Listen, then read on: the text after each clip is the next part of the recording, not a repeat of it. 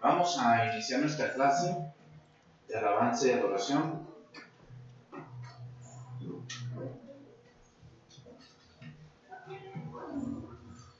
Entonces, clase número 2. Estamos en el tema glosario. Estamos buscando las palabras en hebreo primeramente, después pasaremos al Nuevo Testamento. ¿Por qué es importante esto? Bueno, porque muchas veces vamos a encontrar esa palabra, hermanos. Por si hay una palabra que se utiliza nada más dos veces en el hebreo, dos veces, y que habla con referencia a cuando comes algo. Dicen, es que hicieron fiesta en honor, y esa es una palabra de alabanza, fiesta. Pero no tiene la connotación de alabanza hacia Dios tiene otro tipo de connotación, pero vamos a ir. Eh, a ver, ¿dónde me quedé la semana pasada? Levítico 9, 24. A ver. Ajá, 9, 23 y 24, ¿verdad?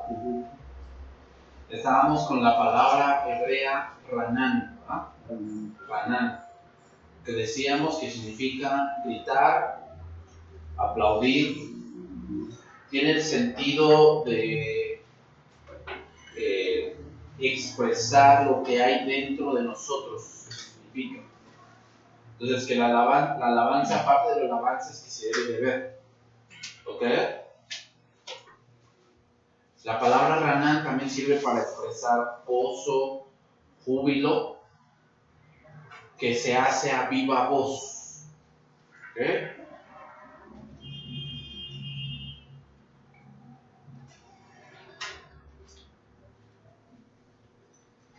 Bien, entonces vamos a ir, vamos a pasar a otra palabra más que se encuentra en Jueces. Jueces capítulo 7, versículo 2. Ahí vemos otra palabra de alabar. Dice Jueces capítulo 7, verso 2. ¿Qué palabra, perdón? Ok, ahora lo vamos a ver. Ahí Jueces 7, 2. Dice, y Jehová dijo a Gedeón, el pueblo que está contigo es mucho para que yo entregue a los madianitas en su mano. Dice, no sea que se alabe Israel contra mí, diciendo, mi mano me ha salvado. Ahí esa palabra que encontramos ahí como alabar, no sea que se alabe, la palabra hebrea que se utiliza aquí es par, con doble A, par o lo que sería pa'ar, así pa'ar, ¿no? pa'ar, que significa relucir, jactarse, jactarse, significa hermosearse o embellecerse. La palabra que estamos viendo aquí, pa'ar, aparece 13 veces en el Antiguo Testamento y se aplica en cambiar algo. ¿Okay? Se aplica en cambiar algo. Es decir, la alabanza aquí viene porque Dios cambió la circunstancia de algo. Entonces viene alabanza. Dios cambia una condición, cambia una circunstancia. Ahora vamos a ver más versos donde aparece esa palabra para que lo entendamos que sí es. Entonces quiere decir que la alabanza a Dios también es porque Dios cambia una circunstancia. Porque Dios cambia algo que era contrario. En el caso del verso que tomamos, vemos a Gedeón que va a luchar contra un pueblo que los había oprimido mucho tiempo y que los había reducido a pobreza. Dice que los marianitas venían y cuando era el tiempo de la cosecha, venían y destruían todo. Entonces dice que quedaban en extrema pobreza los israelitas. Isaías 44, 23, ahí vemos que otra vez esa palabra pa'ar, pa'ar, dice, dice ahí, 44, 23 de Isaías. Hermana, Gracias. 43, 23. 44, 23, gracias.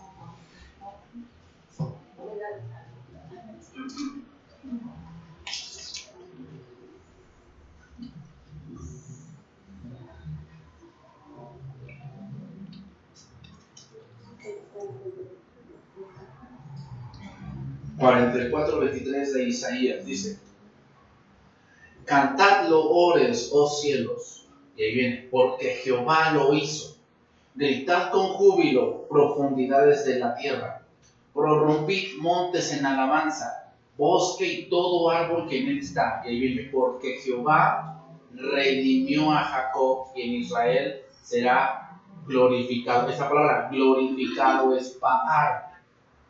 Pero te das cuenta, aparece hasta el final dando a entender que vamos a alabar a Dios porque Él hizo un cambio. Y redimir habla de comprar, de saldar una deuda. Lo voy a leer en palabra de Dios para todos. Ese verso dice, cantad cielos por lo que ha hecho el Señor. Grite en partes más profundas de la tierra Lancen gritos de alegría, montañas, el bosque y cada árbol que en él hay, porque el Señor ha salvado a Jacob y muestra su gloria a través de Israel. Otro, otro verso de esta palabra, Baal, Isaías 55, 5.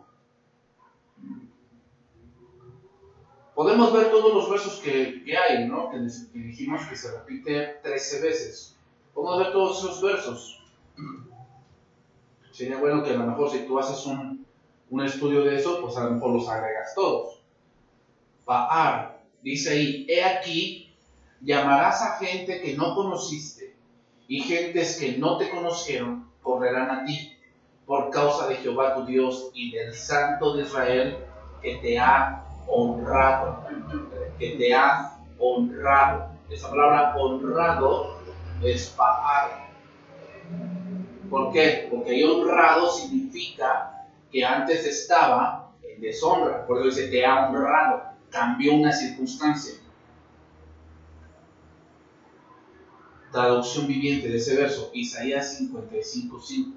Tú también darás órdenes a naciones que no conoces, y pueblos desconocidos vendrán corriendo a obedecerte, porque yo, el Señor tu Dios, el Santo de Israel, dice, te hice glorioso pues la palabra aquí alabar se aplica en una situación que Dios mismo ha cambiado. Entonces, alabanza es algo que muestra lo que Dios ha hecho y ha cambiado. Entonces, un motivo por el cual la iglesia debe alabar a Dios es porque la ha hecho gloriosa. ¿Cómo? A través de la palabra, a través del Evangelio.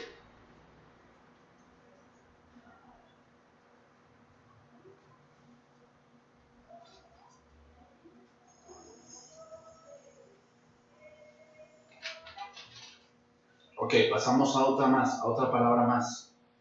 Primer libro de Reyes 20, 11.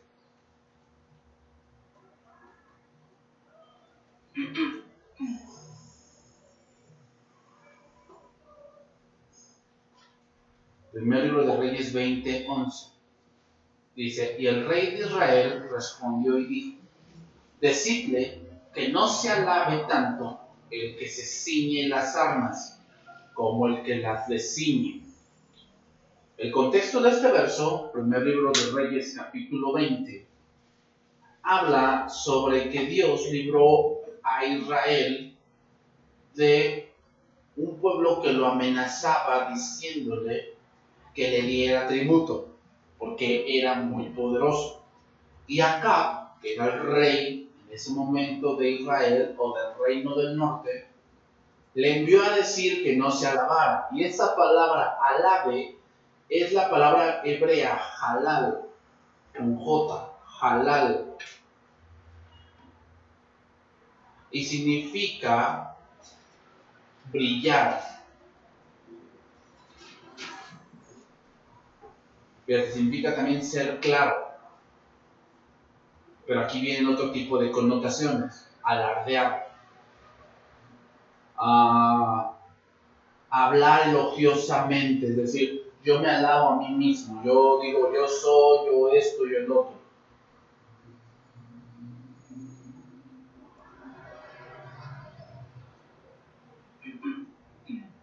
A leer otro verso y voy a decirte el, verso donde primero aparece esa palabra.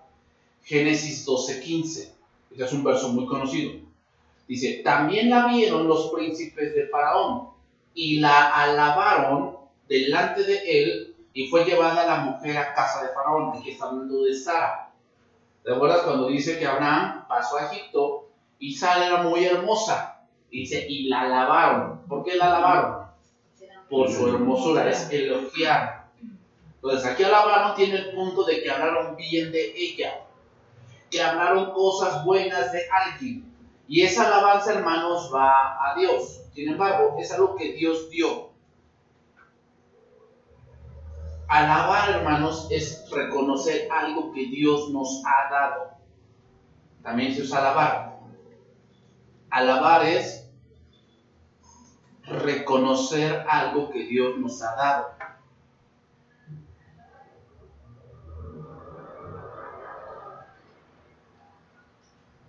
También se le aplica este, este verbo a Absalón, segundo libro de Samuel 14, 24. Mas el rey dijo, váyase a su casa y no vea mi rostro. Y volvió Absalón a su casa y no vio el rostro del rey. Y no había en todo Israel ninguno tan alabado por su hermosura como Absalón. Desde la planta de su pie hasta su coronilla no había en él defectos. Esa palabra alabado es elogiado. Absalón pasaba y muchos reconocían su belleza, era un hombre bien portado, era un hombre de verdad, dice que no había defecto, es decir, eh, caminaba con gallardía, eh, era un hombre muy orgulloso de lo que él tenía, pero hermanos, debemos tener cuidado con esa palabra, halal. También se le llama, en este caso, hay muchos que lo llaman halel, la palabra halel. Y esta palabra, hermanos, se aplica también a algunos salmos. Hay unos salmos que se llaman salmos de halel. Y de ahí viene eso. ¿Por qué se les llama salmos de halel? Se les llama así porque exaltan la hermosura de Dios. Recuerda que la palabra halal se aplica a exaltar o elogiar algo. En este caso, los versos que hemos visto, elogian la hermosura de alguien. Algunos ejemplos, por decir, de un salmo de halal, de halal. El Salmo 113, es un salmo de halal voy a leer algunos versitos nada más. Eh, el título ahí que tiene el Salmo de Halal es Dios levanta al pobre. ¿Te das cuenta? O sea, estamos elogiando algo que Dios hace y que solamente Dios puede hacer. Dice, alabad siervos de Jehová, alabad el nombre de Jehová. Sea el nombre de Jehová bendito desde ahora y para siempre. Desde el nacimiento del sol hasta donde se pone, se ha alabado el nombre de Jehová. Todo eso, eso es un salmo de Halal. Otro salmo de Halal, el Salmo 117. Alabad a Jehová naciones todas, pueblos todos alabadle, porque ha engrandecido sobre nosotros su misericordia, y la fidelidad de Jehová es para siempre.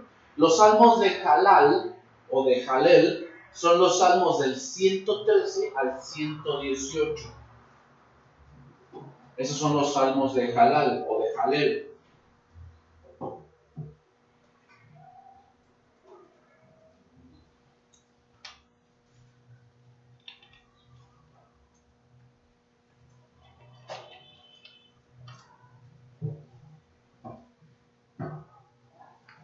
Entonces, hermanos, es válido alabar a Dios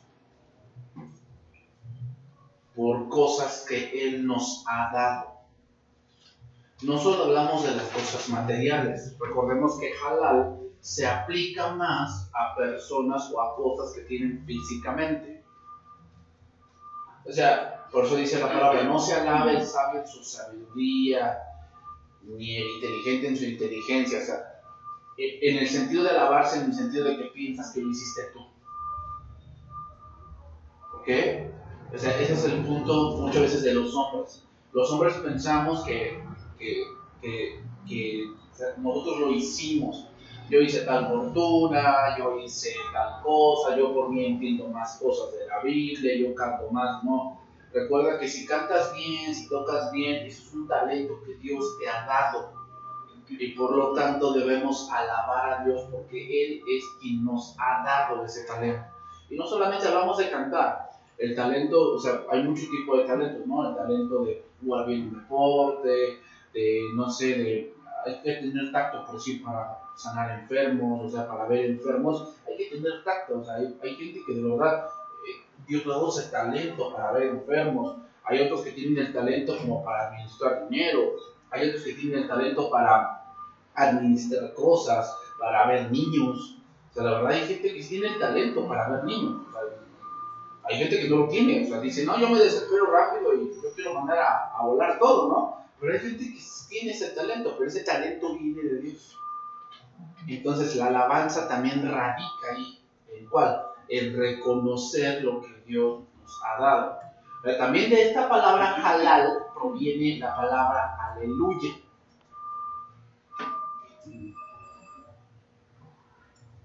Y que es una palabra casi casi incorporada en todo el mundo. Cuando decimos aleluya,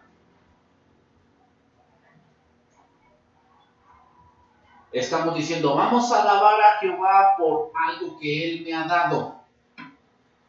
Cuando Él grita aleluya, alguien grita o yo grito aleluya, debo tener en la mente lo que Dios ha hecho en mi vida o lo que Dios ha permitido que yo tenga. Porque eso es halal.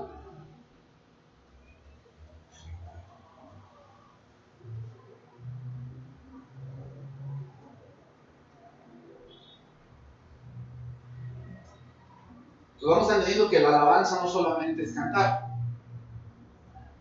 La alabanza tiene mucho que ver con muchas cosas que están a nuestro alrededor y que a veces no tomamos en cuenta.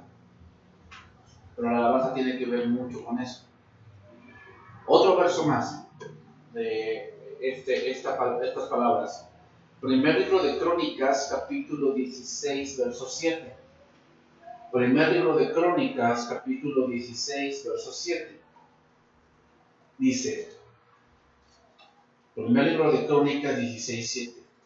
Entonces, en aquel día, David comenzó a aclamar a Jehová por mano de Asaf y de sus hermanos. Y dice, alabad a Jehová, invocad su nombre, dad a conocer en los pueblos sus obras, cantad a él, cantadle salmos, hablad de todas sus maravillas.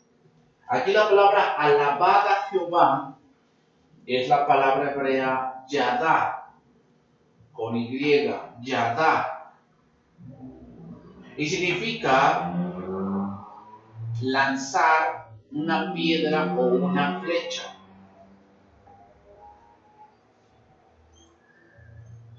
Reverenciar a alguien.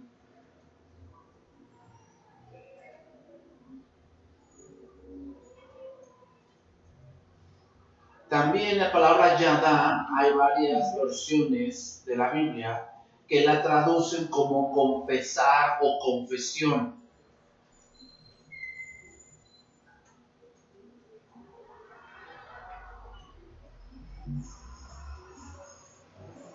O también significa, hermanos, dar gracias. Parece que no tiene nada que ver con eso, pero eh, sí tiene mucho que ver. El contexto suele ser la adoración pública, en lo que los adoradores afirman y renuevan su relación con Dios. Y esto, esto casi siempre se hace en la congregación. Cuando hablamos de congregación, hablamos de la reunión. Reunión, en un momento de reunión.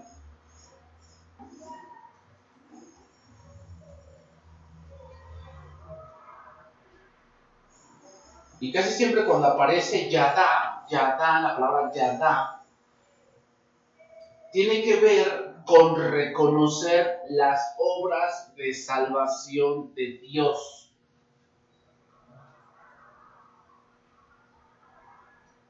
Tiene que ver igual, hermanos, con confesar la inmerecida bondad de Dios.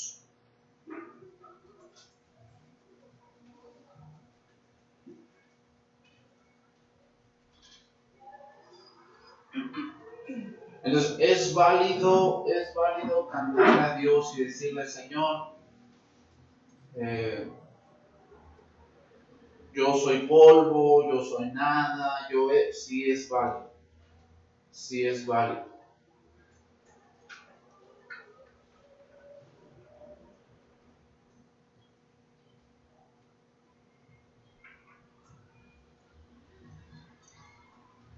A ver, yada, la palabra yada que estamos viendo aquí, es como un derivado de la palabra halal, que es la que vimos anteriormente.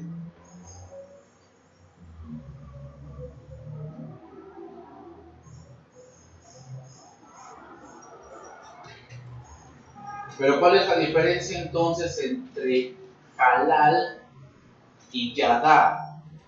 La diferencia es que halal es reconocer algo que Dios nos ha dado a nosotros, pero yada va al punto de reconocer algo que nos ha dado Dios, pero que Él hizo de antemano. Por decir, la misericordia no trabajamos por obtenerla, es algo que Dios nos dio. Misericordia la salvación, el amor de Dios. O sea, el amor de Dios fue mostrado no por nosotros, es decir, no porque lo mereciéramos.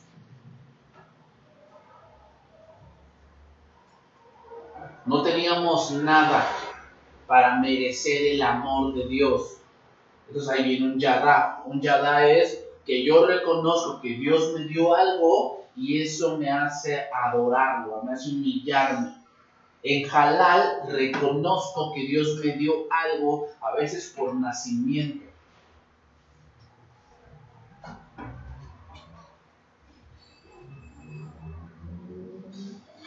Pero en Yadá reconocemos que Dios nos dio algo cuando no lo merecíamos.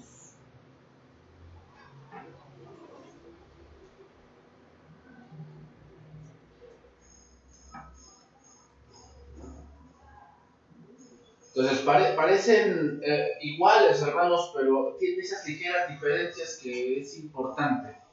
A lo mejor una persona del mundo puede ir hacia al halal, al halal, quiere decir que sí reconoce que Dios, no sé, Dios le dio un talento, así. Los brujos son así. Los brujos dicen, no, es que Dios me dio un don para que ayude yo a la gente. Y dices, no, pues para esto se oye cristiano, ¿no? Dices, no, es que Dios le dio un don para ayudar a la gente, parece un halal, pero no va a llegar al yadá. Va al yadá, al, al, al reconocer lo que Dios está haciendo, lo que Dios ha hecho en la obra, en la cruz, eso no lo van a lograr hacer, porque para ellos, ellos, ellos creen que eh, para llegar al cielo tienen que hacer otro tipo de cosas. Entonces ese no es un yadá. El yadá es reconocer que para llegar al cielo necesitas a Jesucristo, porque Él ya hizo una obra que nosotros no merecíamos y que Dios ya nos la dio. Es un yadá. El halal es reconocer, sí, que tengo un talento, eh, por decir, cuando dice de Saúl, Saúl dice que cuando vieron a Saúl era más alto que sus hermanos, es el nombre grande y bien parecido Saúl. Pero ese, ese que él tenía lo hizo ensoberbecerse. Por otro lado, la verdad, David se llegó al Yadá. Tenía un halal. ¿Cuál era? Era pelirrojo. David era pelirrojo. Y no era rubio. Eso, eh, pone rubio en la Reina Valera porque eh, no había una palabra en los años 60 o más atrás para decir en ese punto de pelirrojo, pero en realidad David era pelirrojo, era rojo. Así lo, lo puedes leer en traducción viviente, lo puedes leer en la, en la Reina Valera actualizada, lo puedes leer en la versión del lenguaje actual, lo puedes leer en la versión eh, Torres Jamar, así, y te va a decir que es rojo. Tenía un halal, David. David era rojo y dice que era de de hermoso semblante. Entonces David tenía un halal, pero él llegó al Yadá. ¿Cuándo? Cuando dijo, Señor, tú me sacaste de dónde? De detrás de las ovejas y me has traído aquí y me has hecho príncipe. ¿Eso lo obedecía David? No, eso Dios lo hizo, se lo dio. Eso es un Yadá. Porque no nació con eso. Eso Dios se lo dio. hay cosas que no, no nacemos con eso. Y Dios no la da. Ese es un Yadá. Hay un halal cuando tú naces con, con eso. Puedes nacer con algún talento, con alguna habilidad, a naciste con dinero o con pobreza, pues ese es un halal. Pero un yada es que Dios te da algo que por ti mismo no podrías haberlo hecho. Esa es la gran diferencia entre estas dos palabras. Seguimos por otra más. Segundo libro de Crónicas 29-30. Segundo libro de Crónicas 29-30. Dice ahí, entonces el rey Ezequías y los príncipes dijeron a los levitas que alabasen a Jehová con las palabras de David y de Asaf vidente y, los ellos alabaron con gran alegría y se inclinaron y adoraron. Y respondió Ezequías y dijo, vosotros os habéis consagrado ahora a Jehová. Acercaos pues y presentad sacrificios y alabanzas en la casa de Jehová. Y la multitud presentó sacrificios y alabanzas, y todos los generosos de corazón trajeron holocaustos. Y fue el número de los holocaustos que trajo la congregación 70 bueyes, 100 carneros y 200 corderos, todo para el holocausto de Jehová. Aquí la palabra sacrificios y alabanzas, esa palabra alabanzas es la palabra hebrea toda, toda, no toda, ¿eh? toda, porque ahí tiene acento en la, en la toda, y significa adoración, pero también significa aprobación La palabra toda, hermanos, en el hebreo, es una palabra que se utiliza para agradecer. Dicho, se utiliza todavía en el hebreo moderno. Toda. Y esto se hace mediante canciones de adoración.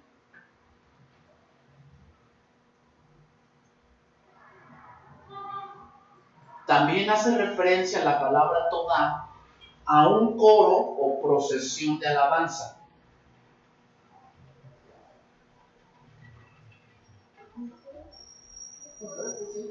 A un coro o procesión de alabanza. Mira, vamos a, vamos, a decir un verso de esto. Por cierto, en Nehemías 12:31, ahí vemos esa palabra, dice, hice luego subir a los príncipes de Judá sobre el muro y puse dos coros. Esa palabra, coros, es toda grandes que fueron en procesión.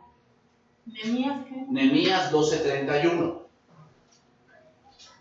En una de la derecha, sobre el muro, hacia la puerta del muladar.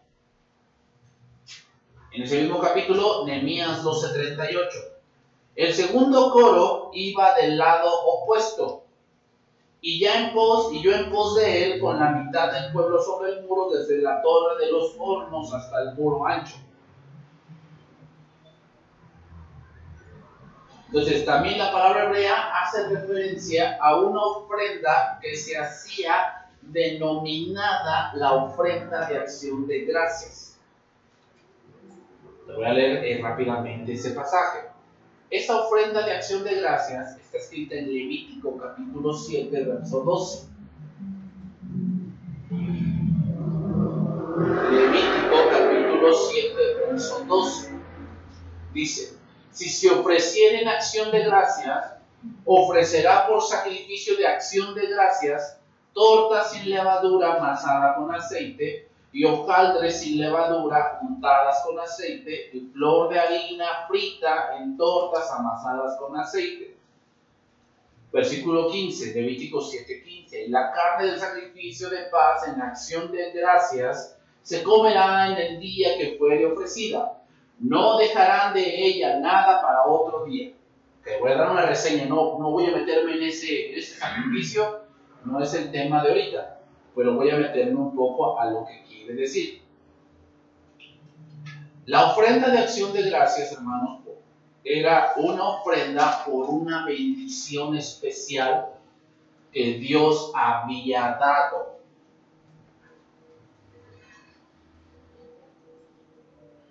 Y si quedaban algunos sobrantes de esa ofrenda, tenía que quemarse.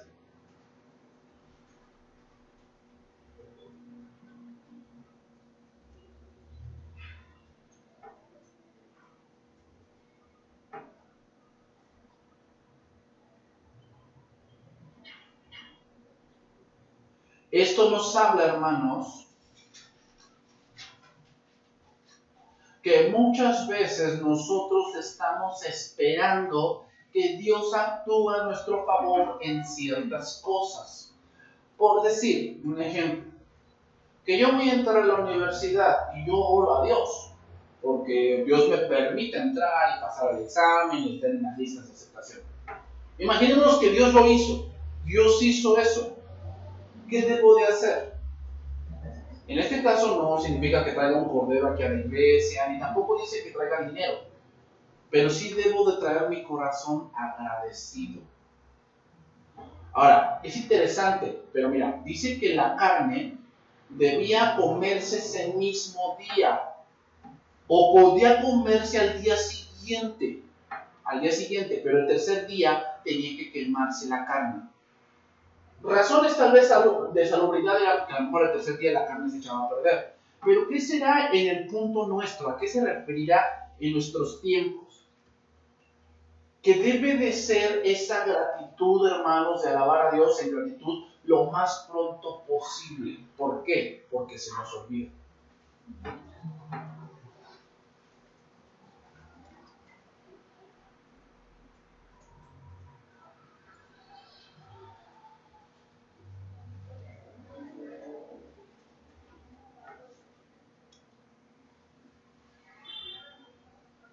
¿Ok?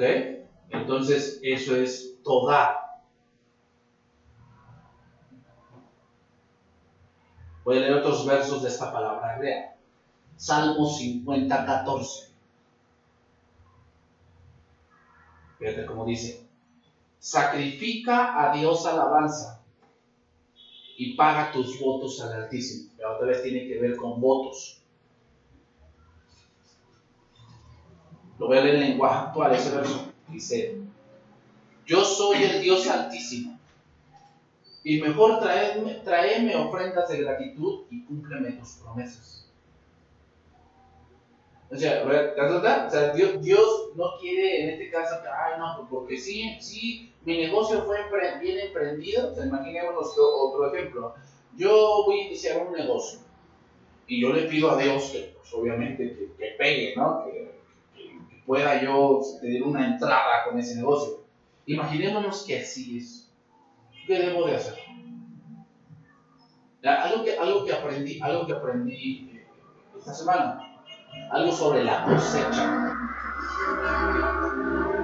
La cosecha tiene tres fases. Las primicias, la siega y lo que quedaba. Las primicias era que obviamente lo primero que se daba en el campo es obra de Jehová. ¿Estamos de acuerdo? Lo primero que se daba, yo sembraba, pero hay partes donde se da primero. Bueno, eso que se daba primero, eso es de Jehová. Lo demás del campo, imaginemos que el campo es un cuadro, ¿no? Un cuadro así como el pizarrón. Imaginemos que este es mi campo. Entonces, lo que yo voy a hacer es empezar a, a, cegar el campo, pero por el del centro hacia afuera voy a empezar a cegar así. ¿Y qué dejaba yo? La orilla. Dejaba yo la orilla. O sea, empezaba yo a cegar del centro hacia afuera. Todo lo que estaba en el centro de mi campo, todo lo cegaba. ¿Ok? Y dejaba yo la orilla. ¿Para qué? Para los pobres y las viudas y los huérfanos. ¿Qué nos enseña eso a nosotros? Que cuando a ti te llegue el momento de tu salario, porque para eso estás trabajando, las primicias son de Dios. Lo demás es para ti. O sea, come, regocíjate, compra, paga tus deudas, paga tus cuentas. Pero siempre al final guarda algo, un poquito, guarda. ¿Para quién? Para cuando venga un pobre, puedas apoyarlo. Guarda un poquito. Eso nos enseña esta parte. De ahí fue donde salió Ruth. Ruth iba por la parte de afuera. Pero por su obediencia, a donde la puso vos, adentro. ¿Sabes a quién nos, a quién nos recuerda? Al hijo pródigo. Señor, Padre, he pecado contra él. Salió del campo. Salió del campo. Y ya no soy digno de ser llamado, pero yo pertenezco aquí, pero yo sé que ya no puedo. Déjame estar aquí, en la villa. Tan siquiera para que coma. Eso es lo que dijo el hijo pródigo. ¿Y que dijo su padre? No, tú te vas a venir otra vez acá. Tú vas a comer de acá, no de acá, de la villa, que era para los pobres. Hazme como uno de tus jornaleros. Entonces, Dios no quiere tu dinero. En el sentido de que eh, aquí si no vienes con dinero estás alabando a Dios. Ese es el sentido que le estamos dando. No. Lo que Dios quiere es un corazón que de verdad reconozca que fue Dios quien te dio eso. O sea, si yo oré por un negocio y pegó y gracias a Dios tengo una buena entrada, estoy vendiendo bien, no te olvides pronto de venir y que y darle gracias a Dios. Otro ejemplo, o otra palabra, otro ejemplo de esta palabra. Salmo 50, 23. Dice, el que sacrifica alabanza me honrará, y al que ordenare su camino le mostrará la salvación de Dios. Lo, voy, a, lo voy a leer en Martín Nieto, ese pasaje, en Martín Nieto. Entended esto bien. Los que olvidáis a Dios, si no queréis que os destroce y no haya quien os salve. El que me ofrece la acción de gracias, ese me honra y toma el camino en el que encuentra la salvación de Dios. ¿Quién honra a Dios? El que reconoce que lo que tiene vino de Dios.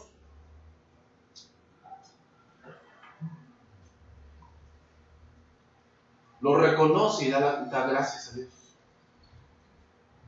Es hermano, pero esto parece muy sencillo, pero el hombre no está acostumbrado a agradecer.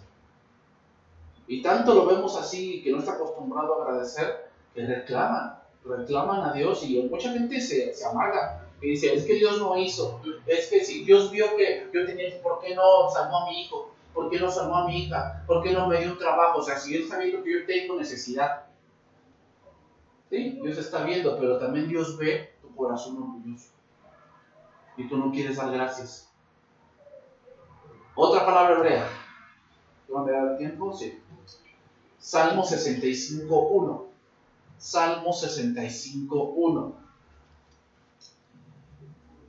Es una de las palabras que sí he escuchado mucho, ¿no? Dice Salmo 65.1. Tuya es la alabanza en Sion, oh Dios.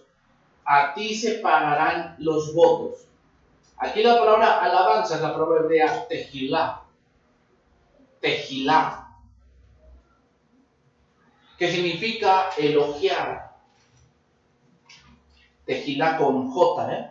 Con J. Tejilá. Significa elevar un himno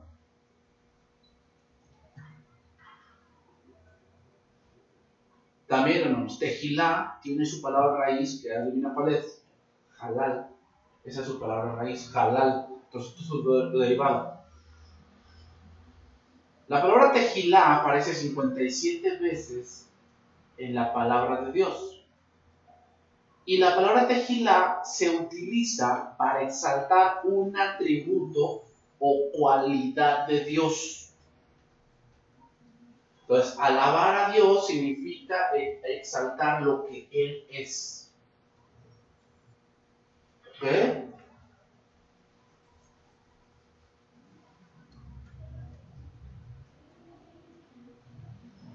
Voy a un verso, otro verso para, entender esta parte de Tejilá. Deuteronomio 10:21. Ahí está esa palabra Tejilá. Dice, Él es el objeto de tu alabanza.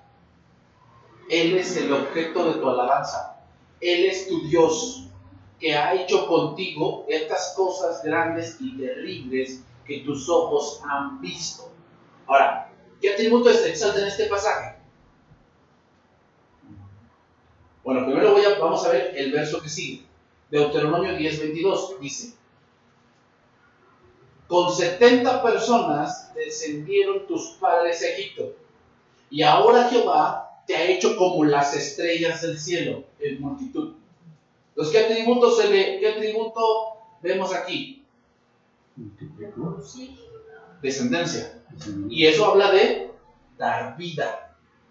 Solamente Dios puede dar vida. Solamente Dios. Es interesante, hermanos, pero con los matrimonios igualitarios, toda esa parte, este, el hombre está contribuyendo a la muerte.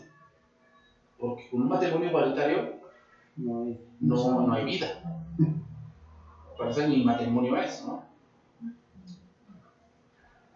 O sea, entonces quiere decir que la descendencia es de Dios. ¿Qué otro atributo se ve aquí? Su omnipotencia, dice palabra de Dios para todos del verso 21. Él hizo por ti esos milagros grandes y temibles que has visto con tus propios ojos. Lo estamos viendo su omnipotencia, ya que Él es el único que pudo haber hecho esos milagros, esas grandes señales. Ahora, ¿cuáles señales? Si dices Egipto, sí está bien, pero recuerda que es Deuteronomio. Deuteronomio significa la segunda ley. Significa que Deuteronomio fue escrito para la generación siguiente. Es, ahí en Deuteronomio ya no son los que salieron de Egipto, sino son sus hijos. Entonces, ¿qué vieron sus hijos? Las señales en el desierto. Ellos, vieron el maná, el agua de la roca, cómo se abrió la, tierra y se tragó a los hijos de Coré, las serpientes ardientes, el monte Sinaí, eh, el tabernáculo, cuando, la, estaba el tabernáculo de noche y la, columna de fuego caía sobre el tabernáculo, ahí estaba, que estaba la presencia de Dios. Todo eso ellos lo vieron. Entonces, en algunos casos, Tejilá Tejilá, que es la palabra que estamos viendo, es la canción en la que a Dios se alaba en público, mediante las cuales su gloria se declara públicamente. Ejemplo, es decir, en el Salmo 22, 22 dice así, anunciaré tu nombre a mis hermanos, en medio de la congregación te alabaré. Tejilá es un canto que se hace en medio de la congregación. Esto quiere decir algo, hermanos. Tejilá es cuando el que canta hace un canto que se le llama, ah, ¿cómo se le dice? la palabra. Bueno, es un canto que no está en el himno. Puede ser, no me acuerdo cómo se le llama bien. Espontáneo. Algo espontáneo. Y se supone que el que canta algo espontáneo es que canta algo que Dios hizo. Y él canta eso. Un espontáneo. Por eso dice, el versículo 22 en traducción viviente, anunciaré tu nombre a mis hermanos, entre tu pueblo reunido te alabaré, entre tu pueblo reunido te alabaré. La lengua, actual lo dice de esta manera. Cuando mi pueblo se junte, Cuando mi pueblo se junte para adorarte en el templo, yo les hablaré de ti y te cantaré alabanzas.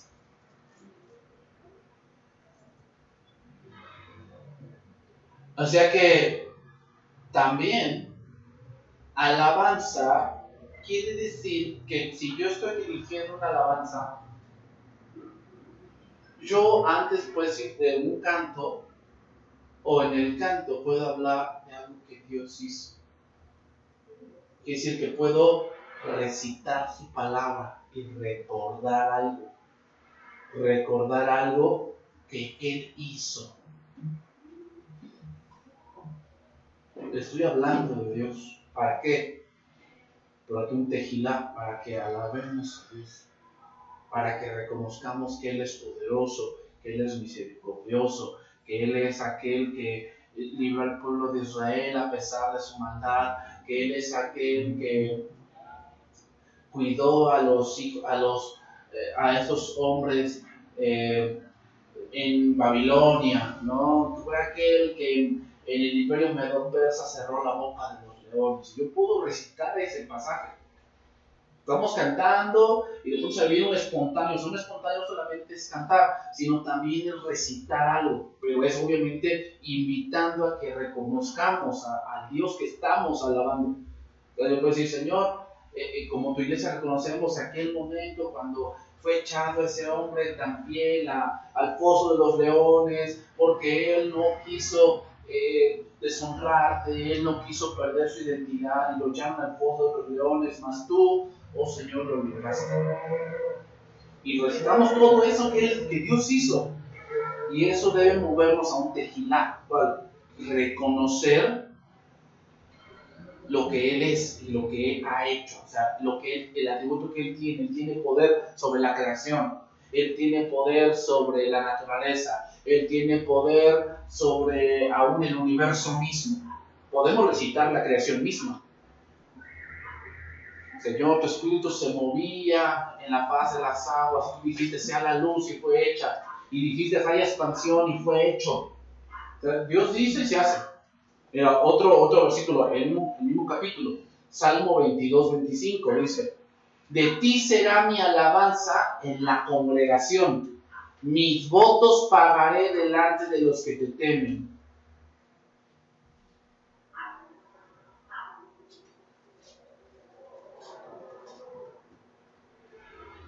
Y bien, también tejilá se utiliza como un término técnico musical para una canción que exalta o alaba a Dios. Y eso lo vamos a ver por si en varios salmos. Por decir, el Salmo 145, dice el título no inspirado, alabanza por la bondad y el poder de Dios. Ese es un tejilá. ¿Por qué? Porque está diciendo por qué va a alabar a Dios, qué va a reconocer. La bondad y el poder de Dios. Y es un salmo muy conocido. Te exaltaré, mi Dios, mi Rey, y bendeciré tu nombre eternamente y para siempre cada día te bendeciré y alabaré tu nombre eternamente y para siempre. Grande es Jehová y digno de suprema alabanza. Su grandeza es inescrutable. Ese, canto, yo, nosotros tenemos un canto, yo lo cantaba, yo lo cantaba cuando tenía 5 años, ese, ese salmo. Entonces, ¿te das cuenta? Ese es un tejilá. Es un claro ejemplo de esto. El cómo David, en ese salmo, es un salmo de David, nos dice que es una alabanza de David, o es decir, es David quien comienza la exaltación. También Tejilá significa que el salmo lo empezaba David y, después la gente lo acompañaba. O sea, empezaba David, em, empezaba a adorar, eh, empezaba a cantar, te exaltaré mi Dios, mi rey, y bendeciré. Entonces todo el pueblo empezaba a seguirlo. Ese es un tejilá. Otro tejilá el Salmo 103. Ese es un tejilá que dice, alabanza por las bendiciones de Dios. Ese es un tejilá y también es muy conocido. Bendice alma mía Jehová y bendiga todo mi ser su santo nombre. Ese es un tejilá. Bendice alma mía Jehová y no olvides ninguno de sus beneficios. Él es quien perdona todas tus iniquidades, el que sana todas tus dolencias, el que rescata del hoyo tu vida, el que te corona de favores y misericordias, el que sacia de bien tu boca, de modo que te rejuvenezcas como el águila. Ese es un tejilá. Alabanza reconociendo las bendiciones de Dios.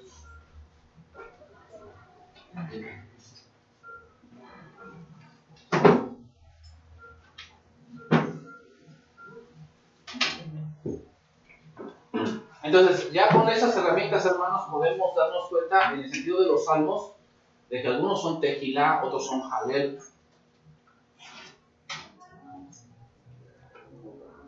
Entonces, tejilá nos habla de reconocer acciones hechas y decir, por esta acción, Jehová es digno de ser alabado.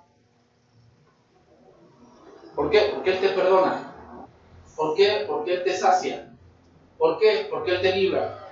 Porque Él te sana. Porque Él te da fortaleza. Porque Él te acompaña. Porque Él te hace entender. Él te da sabiduría. Él te hace entender sus caminos. Te hace entender su voluntad. Ese es un tejilá. Pues, ¿cuál es la diferencia entre halal y tejilá? Halal reconocemos, recordemos que halal significa reconocer a Dios por lo que Él me ha dado, por algo que, con lo que yo nací. ¿No? Entonces, ah, yo estoy bien contento porque yo nací con pelo chino. Eso es algo que con lo que naciste. Dios te lo dio. ¿Qué? ay, pero no, es genética, no. Recuerda lo que dice la palabra. Te alabaré porque formidables y maravillosas son tus obras. Porque tú me hiciste en el vientre de mi madre. O sea, quiere decir que yo cuando, cuando, leo ese pasaje me imagino a Dios, y tú, tú ves cómo es el, el ADN, ¿no? Es como una escalerita. Y me imagino a Dios poniendo cada cosa en su lugar para que tú salgas con ojos de tal color, pelo de tal color, la piel de tal color, vas a tener tal estatura. Dios tiene ese cuidado con cada ser humano. Eso es halal. Pero un tejilá es reconocer que Dios así lo hizo. Es ir hasta el fondo de eso. ¿Te das cuenta? O sea, yo por el halal digo, ay, yo alabo a Dios porque me dio el cabello chino. Y ay, qué bueno, que Dios es muy bueno porque yo sabía, él sabía que a mí me iba a usar el cabello chino. Pero cuando vas a un tejilá, alabas a Dios porque Él se dio, vamos a poner así, no sé si es la palabra correcta, pero es, se dio la molestia formarte de esa manera. Y es un tejilá.